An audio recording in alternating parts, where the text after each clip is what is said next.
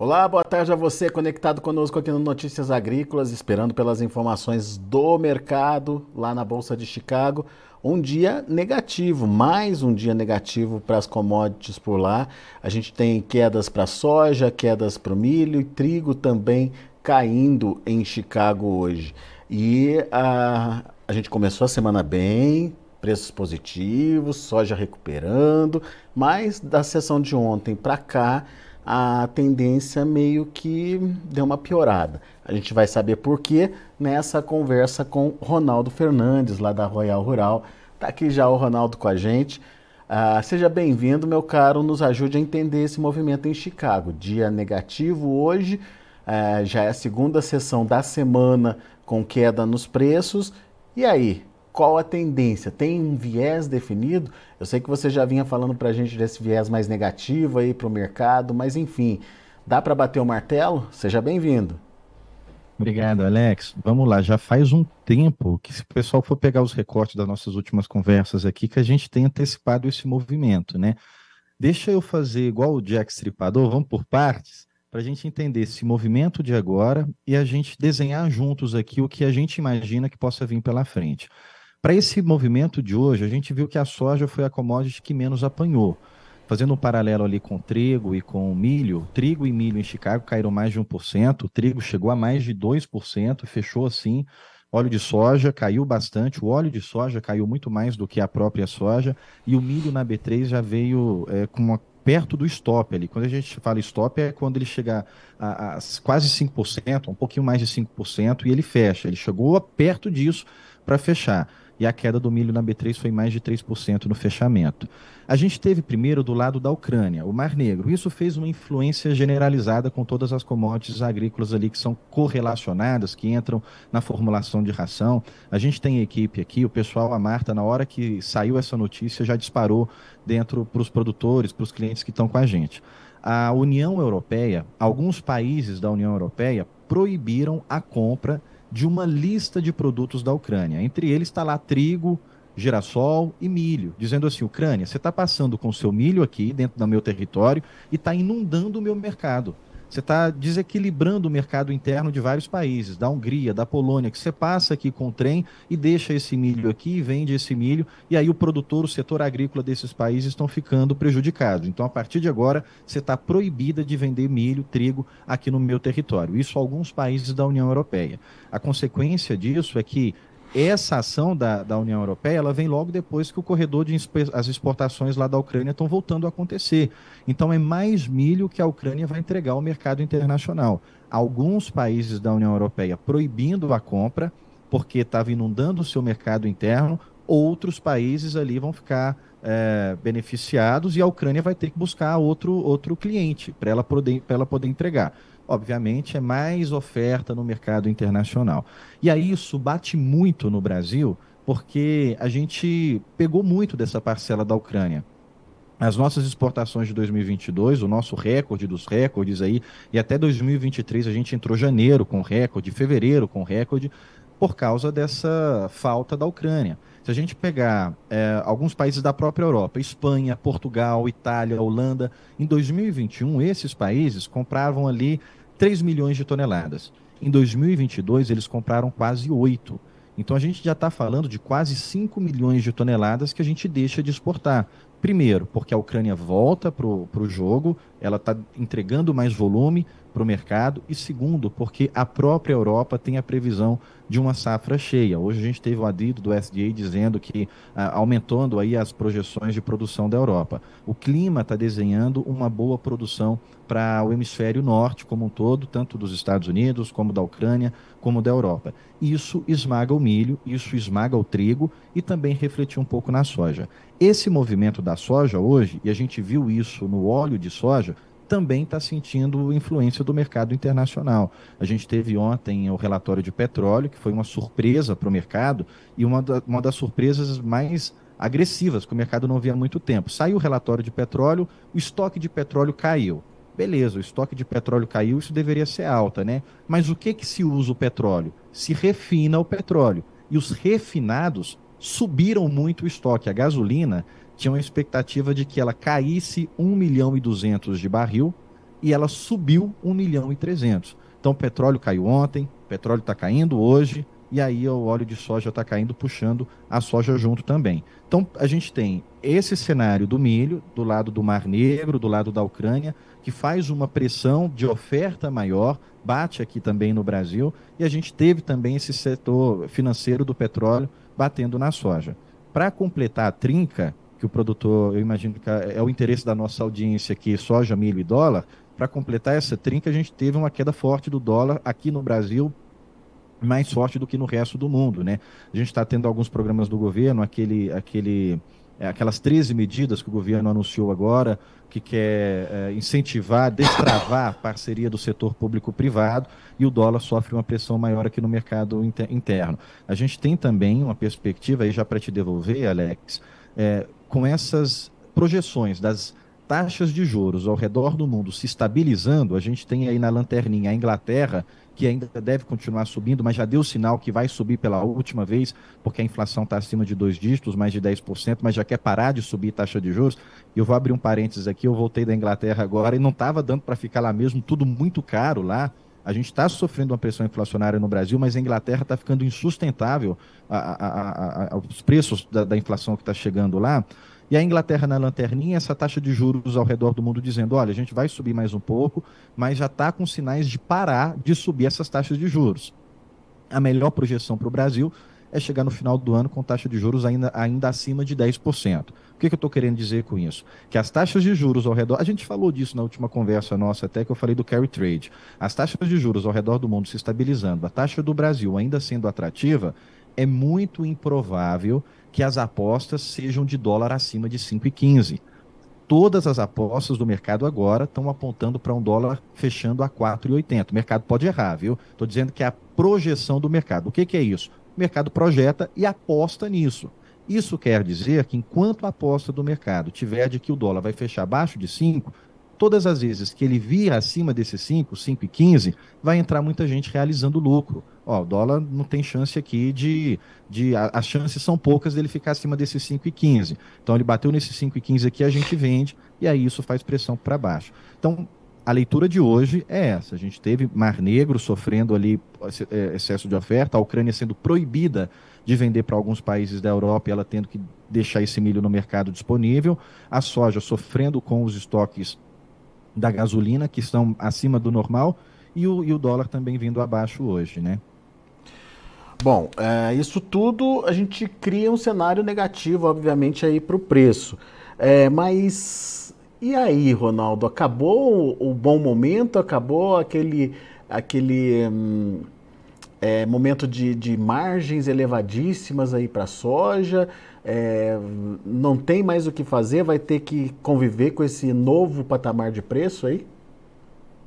Olha, o momento agora é de não fazer nada por impulso. É ser extremamente. Se agora. É, o momento é. A gente brincava, né, que divide homem do menino. O momento que exige estabilidade, exige sangue frio. Até tem um parceiro nosso, fala, Ronaldo, mas ter sangue frio é difícil, né? Eu falei, é difícil porque é só na hora da tensão. Você não precisa ter sangue frio na hora que está tudo bem. Na hora que está tudo bem, você vai no fluxo. Agora é o momento de parar e fazer toda a estratégia de cabeça fria. Por quê?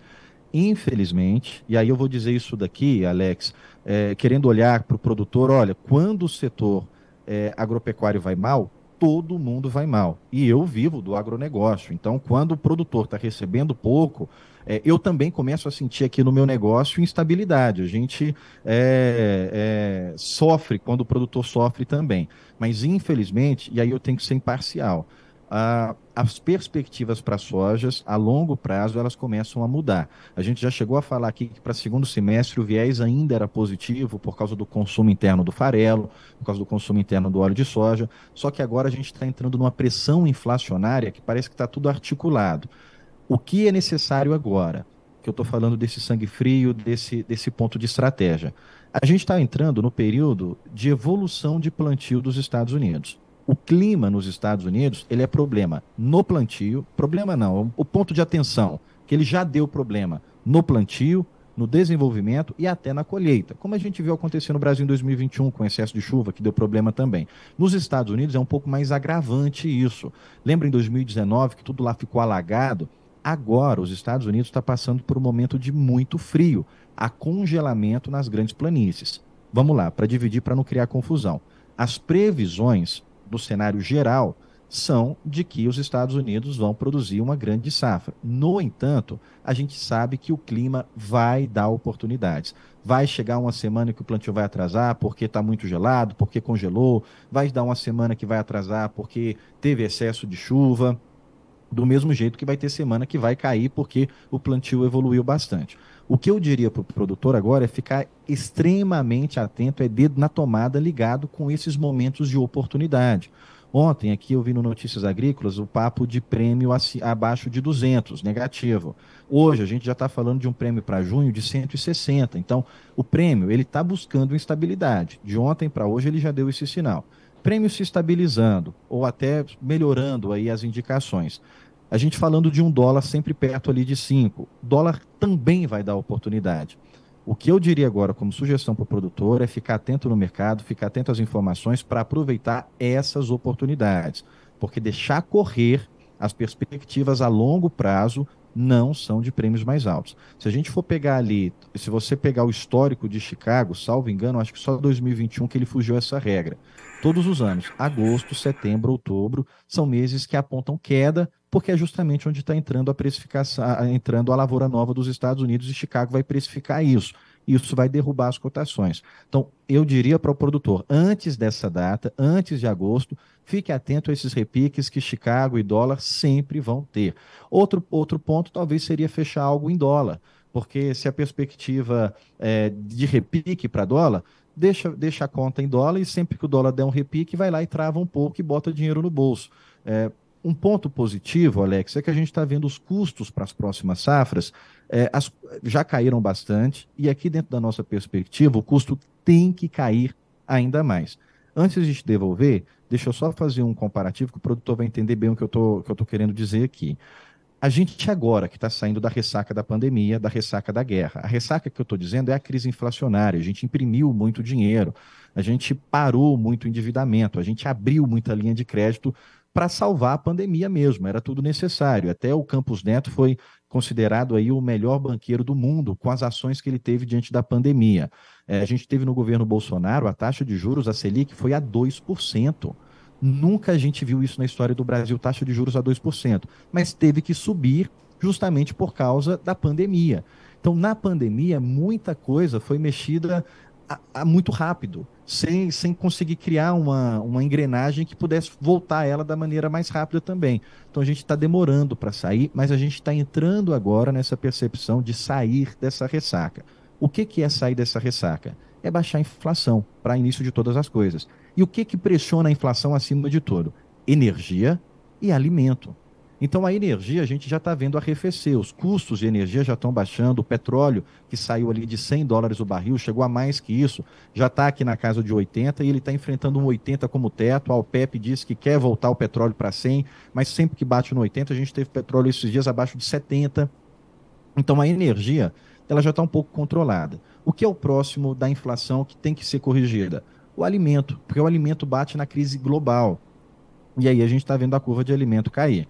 Um ponto positivo é que para essa curva de alimento cair, os custos têm que cair muito. A gente tem o Brasil, que não se posiciona na guerra, não foi assim com o governo Bolsonaro, não está sendo assim com o governo atual, é, de enfrentar a Rússia, porque sabe que da Rússia a gente tem uma dependência muito grande, os nitrogenados, todo o nitrogenado, o nitrogenado é a base de gás natural, então, Rússia, que está ali, é, co-irmã da Rússia, vende para a gente o potássio, e a, a China, que manda para a gente os defensivos, todos ali à base de petróleo, há-se uma tendência dos custos virem ainda um pouco mais para baixo. Então, esse é o ponto positivo. A próxima safra ela tem que ser mais barata, mas 2023 ele tem o desenho de ser um ano difícil. Muita atenção ao produtor agora. Não economize com, com informação certa, não economize com informação é, importante para você, para o seu negócio, porque 2023 tem o desenho de ser um ano difícil para sair desse movimento que a pandemia, que a guerra criou. E em 2024 a gente já tem projeções melhores, com é, juros mais baixos, aí as linhas de crédito voltam a correr, porque agora o produtor ele está sendo obrigado a vender a sua produção para levantar caixa, para pagar conta. Há um ano atrás ele podia ir lá e pegar uma captação com juros baixos e manter a sua produção guardada. Então é essa a leitura que o mercado tem feito. O produtor ele não está tendo, eu vou falar o produtor, mas é a gente. O produtor somos todos nós no sentido de que estamos juntos, né, no mesmo barco. É, o mercado do agronegócio ele tem esse desenho de agora que o mercado assistiu. Olha, o juros está muito alto, eu não tenho, não tem como pegar mais captação, não tem como mais colocar dinheiro para dentro do caixa, empréstimos. Então a obrigação está sendo entregar a, a, a, produção, comercializar, mesmo que não seja aquilo que se queira. E aí a gente está vendo o preço do milho. A, a primeira vez na história recente, pelo menos de 2012 para cá, a primeira vez que o preço do milho tem sido pressionado para ser negociado abaixo da paridade de exportação, que isso não deveria acontecer. A paridade de exportação deveria ser o piso para o preço do milho. E não está sendo, porque o mercado interno recuou, a exportação está indicando valores mais abaixo e o produtor está vendo obrigado a entregar porque o comprador está bem recuado. Ronaldo, então vamos pontuar de novo uh, uh, as possibilidades, enfim, as formas que o produtor tem aí para é, tentar minimizar esse impacto da queda dos preços. Clima americano, isso pode acontecer já a partir de agora com o início do plantio, então. É, a gente, a gente teve uma surpresa desagradável para os preços, vou dizer desagradável não para o produtor, né, americano, mas desagradável para os preços é que é, era 0% que se esperava de, de área plantada e veio 4% logo na semana passada. Então, começou-se no ritmo acelerado, mas vai ter momentos de oportunidade. O clima nos Estados Unidos ele não está essa mil maravilhas, conforme é, alguns, alguns analistas têm colocado. Tem problema de congelamento lá ainda. El Ninho é, é um fenômeno que não é neutro ele vai ter momentos que os mapas vão mostrar algo muito bonito e depois vão mudar. Acontece isso com a laninha, que é uma característica desses fenômenos. O mapa aponta e não acontece o que o mapa prevê. Não está no poder de ninguém, não tem como prever isso, isso é o clima. Então, vai ter momentos de oportunidade durante a evolução dessa lavoura dos Estados Unidos. Isso, em alguns momentos, vai jogar Chicago para cima. Só que aí, Alex, um ponto de atenção, estou olhando para a tela aqui agora, maio já fica uma referência fora, né? Daqui a pouco a gente já está com maio fechado, já está menos de tela. 30 dias. Uhum. É, você tem que olhar, é, julho é, é, é, não entra nada lá, você tem que olhar de agosto para frente. Agosto é mais setembro, outubro a novembro. Esses são os momentos que a soja americana estão mais é, é, pressionando o mercado. Ela faz uma pressão forte de agosto a outubro, mas até novembro a gente está sentindo esse efeito. Então, até lá, claro que vai ter momentos de repique. Esses momentos que a gente acredita que vão ser oportunidades. Dólar, do mesmo jeito. É, eu até fiz uma ressalva muito grande. O mercado fez, gente, eu não, eu não concordo com o mercado botando tanta fé no arcabouço fiscal. Não é porque o arcabouço, o arcabouço fiscal é o um nome bonito para falar da base nova tributária. Vocês fizeram é, é, um, um, eu vi um bate-papo de vocês também falando a respeito disso, mas é uma proposta política. E se tem uma coisa que a gente sabe no Brasil é que da política é certeza de se esperar surpresas negativas, sempre. Porque o político ele tem o interesse dele ali na frente de qualquer coisa.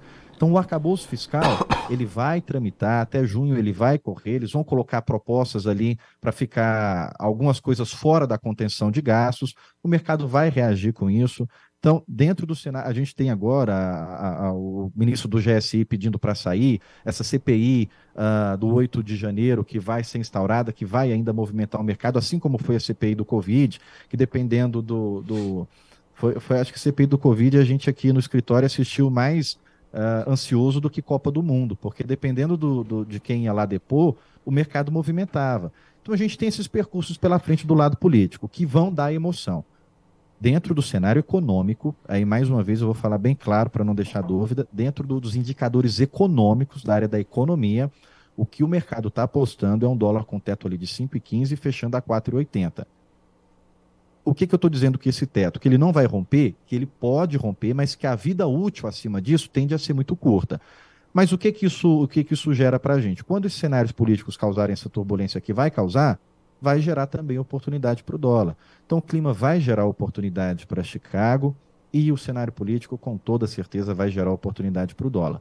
Então, uma, uma, uma, estratégia interessante seria talvez fazer algumas coisas em dólar, para assim que vier essas oportunidades, é, aproveitar e ir fechando alguma coisa, já que a perspectiva a longo prazo é mais para queda, e ficar atento a todo o relatório, a todo o sinal que, que Chicago der, que o SDA der sobre o plantio, sobre a evolução do clima, como é que está lá nos Estados Unidos. Não é momento para o produtor descansar, é, de preço, para quem não está fechado, para quem não está. Para quem está vendido na bolsa, a gente até brincou com alguns produtores que venderam na bolsa, venderam milho. É, falou, não, eu estou redeado é, e agora está tranquilo. Então, tá essa quebradeira aí, mas o que eu estou perdendo no físico, a bolsa está me dando. Uma estratégia excelente, quem fez isso lá atrás, muita gente fez conosco, está tranquilo. Para quem não redeou, para quem é, não se protegeu, tanto na soja como no milho, não é momento de perder atenção.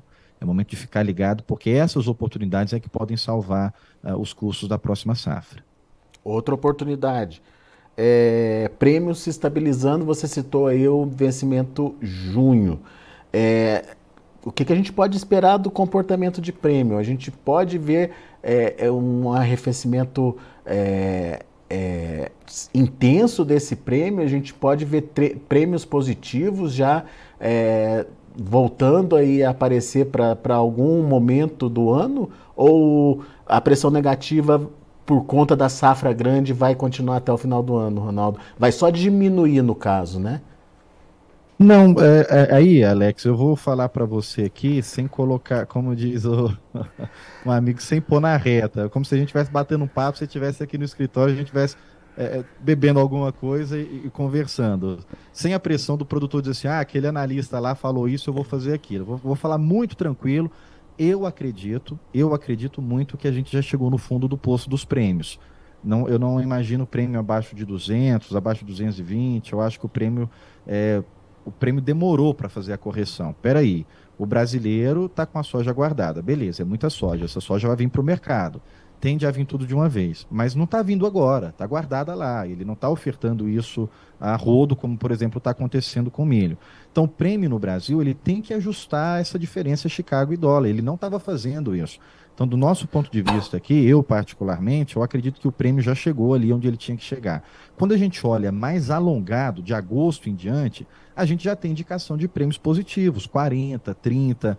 Então, eu imagino que esses prêmios a segundo semestre tendem a subir e o prêmio é para agora, a curto prazo, primeiro, falar junho já, né? Segundo semestre, mas junho, julho ali, é, tendem a não cair mais do jeito que estão caindo. Mas essa, essa conversa nossa aqui é diária, por isso que vocês fazem um fechamento todo dia. Tem um amigo que fala, o Luciano da Milhão, ele fala: o melhor analista é o que muda de opinião rápido. Hum. Você não pode escrever nada em pedra porque o mercado é muito dinâmico. Mas eu acredito que os sinais de hoje é que o prêmio acho que não, não, não tem que cair mais. A gente aprendeu uma coisa, viu? A gente já viu Chicago subir, dólar subir e o preço da soja cair, porque o prêmio baixa muito. A gente já viu, é, semana passada isso aconteceu, Chicago subindo, mas o dólar ali estável e o preço caiu porque o prêmio derrubou. Então, o prêmio estável, e, e eu falo isso muito, produtor, não é porque Chicago subiu que o preço da soja vai subir. Às vezes o dólar e o prêmio descompensaram essa alta também não é porque o prêmio parou de subir, ou parou de cair, ou o prêmio passou a subir, que o preço da soja vai voltar a subir. O prêmio é só um do fator. Alex, deixa eu fazer uma propagandazinha. Né? Não é, não é nem propagandazinha, é oferecer uma ajuda. É, a gente, e é, um, e é uma das coisas que eu estou batendo muito na tecla agora, a gente montou, acho que vocês também têm. Não vou falar nem do nosso, não, mas vou falar do de vocês. Eu acho que no Notícias Agrícolas, no site de vocês, tem uma calculadora de paridade, se eu não estou enganado há muitos anos, quando, quando eu, como diz o ditado, quando eu era menino em Barbacena, há muitos anos eu vi que vocês tinham essa calculadora. Na Royal Rural, a gente também montou uma calculadora de paridade para para passar para o produtor, a gente não cobra nada, você não precisa fazer cadastro, isso é. Não, não temos interesse em fazer dinheiro com isso, é justamente para informar produtor, comprador também, mas o comprador ele já está meio acostumado com essa dinâmica tem ali a calculadora de paridade do lado, seja da Royal Rural, seja do Notícias Agrícolas, e todo santo dia. Chicago está movimentando, bota lá Chicago, bota dólar, bota prêmio para você acompanhar, porque é um argumento. Por exemplo, a gente tem falado com o produtor, Ronaldo, trade tal me ofereceu o preço menor do que a paridade. Aí eu rebato para ele, mas a paridade está tanto. E eu consigo melhorar um real, dois reais, alguma coisa na negociação. É um argumento extremamente importante. Ah, e o comprador vai falar, o Ronaldo foi lá no Notícias Agrícolas dando ferramenta para o produtor. Isso é equilíbrio, gente. O mercado não pode fugir do equilíbrio. Não pode pender demais para alta se não for o fundamento e não pode pender demais para baixa se não for o fundamento. O mercado é soberano, tem que seguir o fundamento. O mercado é acima de tudo. Se tiver que quebrar, ele quebra. Se tiver que enricar, ele enrica. Mas não pode perder o ponto de equilíbrio.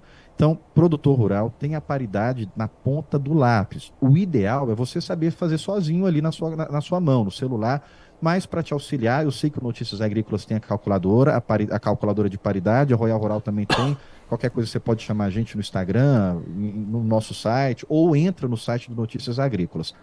Paridade de exportação tem que estar tá na ponta do lápis do produtor, porque é o que vai guiar tanto o mercado de milho como o mercado de soja para o segundo semestre e, como eu estou dizendo, é uma das primeiras vezes na história que o mercado, que o preço do milho está querendo vir abaixo do preço de paridade. Muito bem. Uh, só, só confirmando, Ronaldo, temos sim. Vou pedir até para o Cris ver se ele consegue me ajudar. O Cris é o nosso editor aqui. É, coloca a página do Notícias Agrícolas só para mostrar como que o pessoal acha essa, essa ferramenta aí. Uh, que ajuda a calculadora. A, a calculadora que ajuda a buscar a precificação aí da soja. Vamos lá. Tem como colocar, Cris? Vamos lá. Só um instantinho. Alex, enquanto ele vai colocando, é, a gente vai fazer uma ressalva aqui que é um pode ser um problema para a soja, o que pode ajudar o milho no segundo semestre. Uh, muito milho para etanol e é muito DDG que pode voltar para o mercado. Esse DDG uhum. também tende a ir para exportação, né? Então, o mercado de etanol também uh, entra, tem que consumir, vai consumir bastante. São mais de 15 milhões de toneladas projetadas para esse ano, no nosso balanço aqui, no nosso levantamento, mas também produz muito DDG. Então, o farelo também vai enfrentar uma competição no nosso mercado interno. Né? Não acredito que vá, que vá derrubar as cotações, não, mas é um ponto de atenção para a gente ficar alerta. É, pois é. Até porque está vindo uma grande safra de milho aí, né? Se se tudo correr bem, se não tiver nenhum problema com o clima aí pela frente, principalmente com o frio, a gente deve ter mais uma safra recorde aí de milho. Mas vamos lá, deixa eu mostrar para vocês então. É, na tela vocês estão vendo ali o Ronaldo, a transmissão, enfim, naquele menu lá em cima de, de, de, de enfim, o menu de, de acompanhamento do site, de páginas do site. O último lá chama-se Mais Sessões clica no mais sessões e procura por é, calcule seu preço. É bem ali no finalzinho, calcule seu preço e essa página você consegue fazer aí a simulação de paridade de exportação que o Ronaldo é, se referiu. E é tudo muito automático, tá, gente? É, quando você seleciona o preço em Chicago, você pode selecionar automaticamente. Você quer o maio, você quer o julho, você quer o setembro, enfim. Você é, seleciona ali na setinha e já coloca o vencimento que você quer. Pode clicar ali, Cris, no, na setinha ali. Isso aí, ó. E daí uh, tem o prêmio do lado que você seleciona o mês também. Isso aí. E no final das contas você tem o preço de paridade em, embaixo. O preço em tonelada, em dólares por saca, uh, enfim, em reais por saca também. Então fica a dica, né? Como o Ronaldo disse, é, fique bem informado e fique é, atento aí ao seu preço de paridade, principalmente. Boa, Ronaldo. Obrigado pela dica, obrigado pelo comercial aí. obrigado vocês por distribuírem essa ferramenta para ajudar o mercado, Alex. O produtor tem que fazer dessa ferramenta o melhor amigo dele agora. É religioso. Quatro horas da tarde sai o relatório do NOAA o mercado ele vai usar vários mapas, o modelo australiano, o modelo de Canadá, o modelo japonês, que é bastante tem credibilidade, mas para onde ele vai seguir mesmo é o modelo do NOAA. Então, todo dia, 4 horas, o NOAA atualiza os mapas de 6 a 10 dias, de 8 a 14 dias, de previsão de chuva, de previsão de temperatura. O produtor tem que ficar atento a esses mapas todos os dias. E, junto com isso, essa calculadora de paridade tem que ser o melhor amigo. O interessante que está aí, que vocês deixam colocar até o frete, né? O produtor vai saber o preço da soja na porta dele. Gente, preço da soja, o milho ainda tem um mercado interno para poder brigar, para poder negociar. O preço da soja, mais de 70% da nossa soja é para exportação. Então, até para o mercado interno, quem dita o preço é a paridade. Então, você vai ter aí um preço muito próximo. A tríade ela tem a margem dela, tem o frete que oscila bastante, mas você vai ter um preço muito próximo do que o, do que o, do que o comprador pode pagar para você. Faça dessa ferramenta o seu melhor amigo seja você também aí o seu analista de mercado, que você vai ter uma, uma, uma, uma percepção melhor é, de como que se comporta, todas as dinâmicas. Você vai ver que às vezes Chicago subindo e o dólar e o prêmio podem ter um peso diferente um do outro. E atento às oportunidades. Muito bom. Ronaldo, é, a gente está com a participação no YouTube também. Deixa eu só repassar para você algumas coisas que a gente está recebendo. O Adelino Filho diz o seguinte: essa Royal Rural é uma empresa muito séria e comprometida com as informações corretas diariamente. Grandes profissionais, parabéns Royal Rural. Elogio para vocês aí do Adelino Filho. Ah, Obrigado. Samuel Aguiar, o Samuel tá falando, Alex, repassa minha pergunta aí pro Ronaldo. Tô, tô repassando, Samuel. Vamos lá. No caso do milho, Ronaldo, é impossível acreditar que o preço exalque é, nem oscila que o preço exalque nem oscile, apenas caia, como cobrar os órgãos do governo? Não sei se eu entendi a pergunta, mas vamos lá. Eu, eu acho que eu entendi. Qual, ah, qual é o nome dele, Alex? É o Samuel, Samuel Aguiar.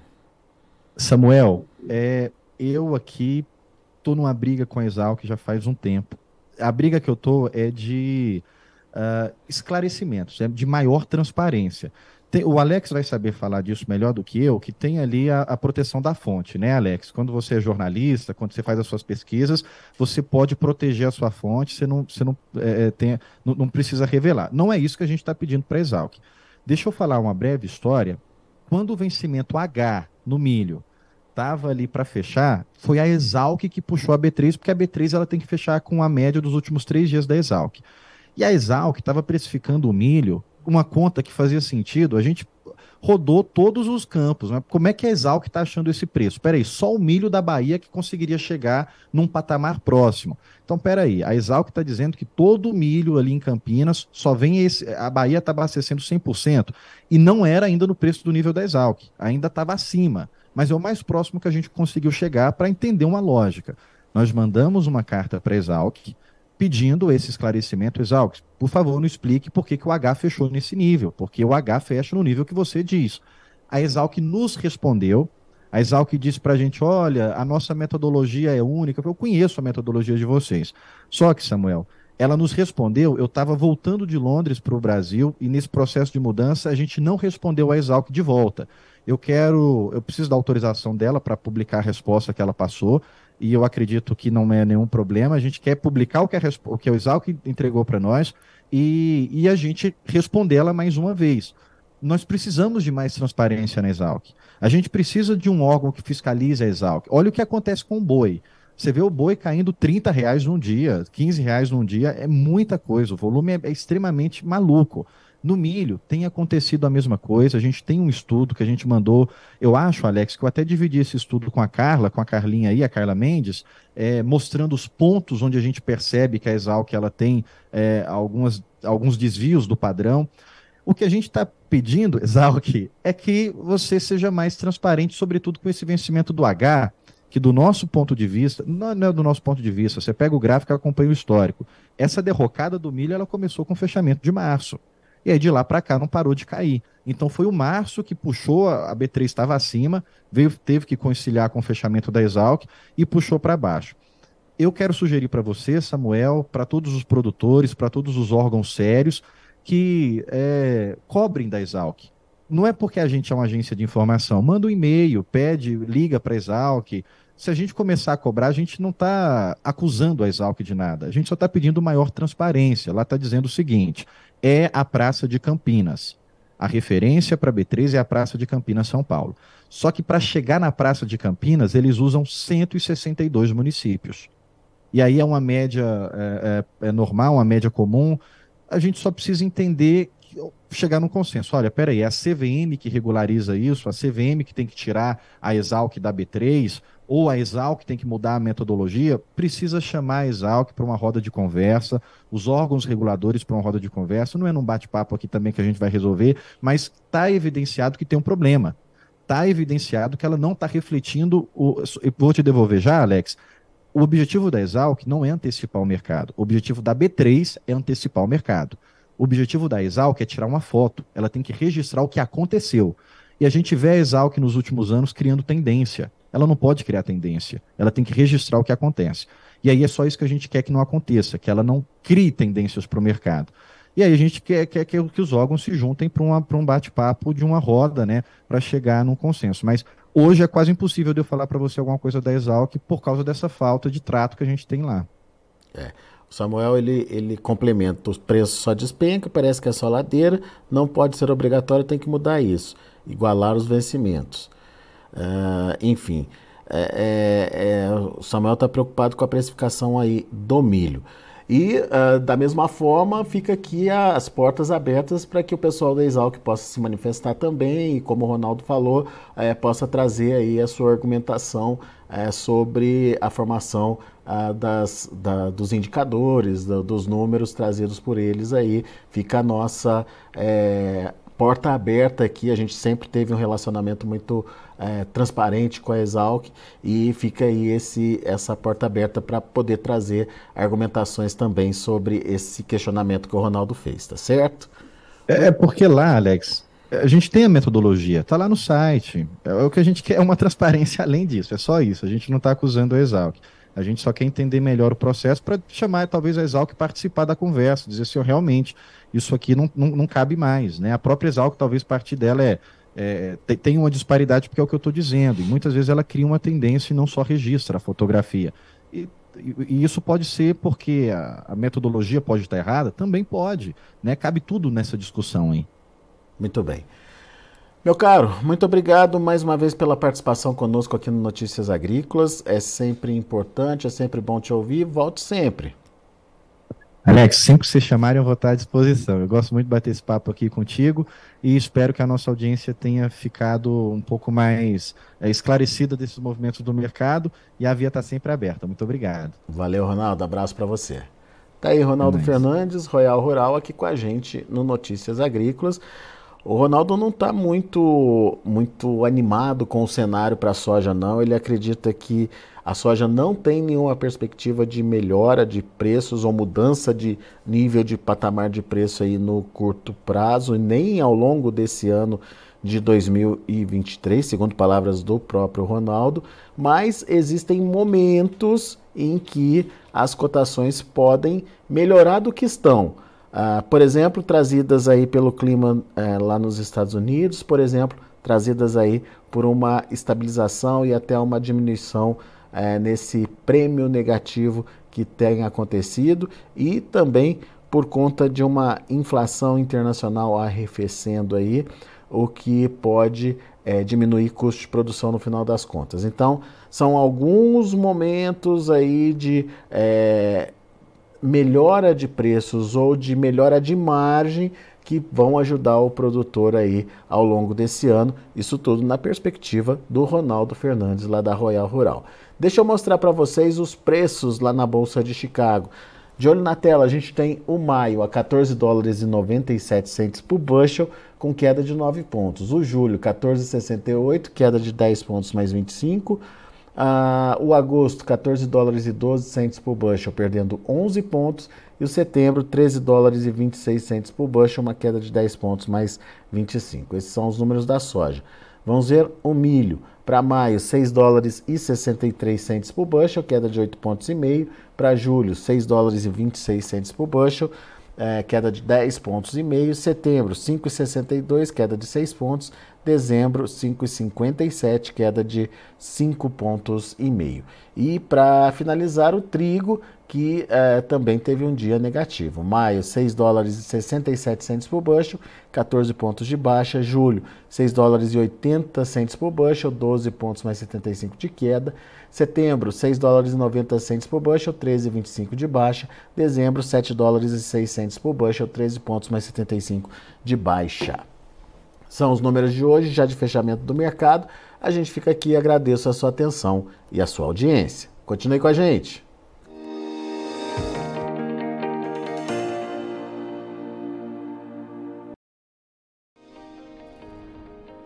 Inscreva em nossas mídias sociais no Facebook Notícias Agrícolas, no Instagram arroba Notícias Agrícolas e no nosso Twitter arroba Notiagre. E para não perder nenhum vídeo, não se esqueça de nos acompanhar no YouTube e na Twitch Notícias Agrícolas Oficial.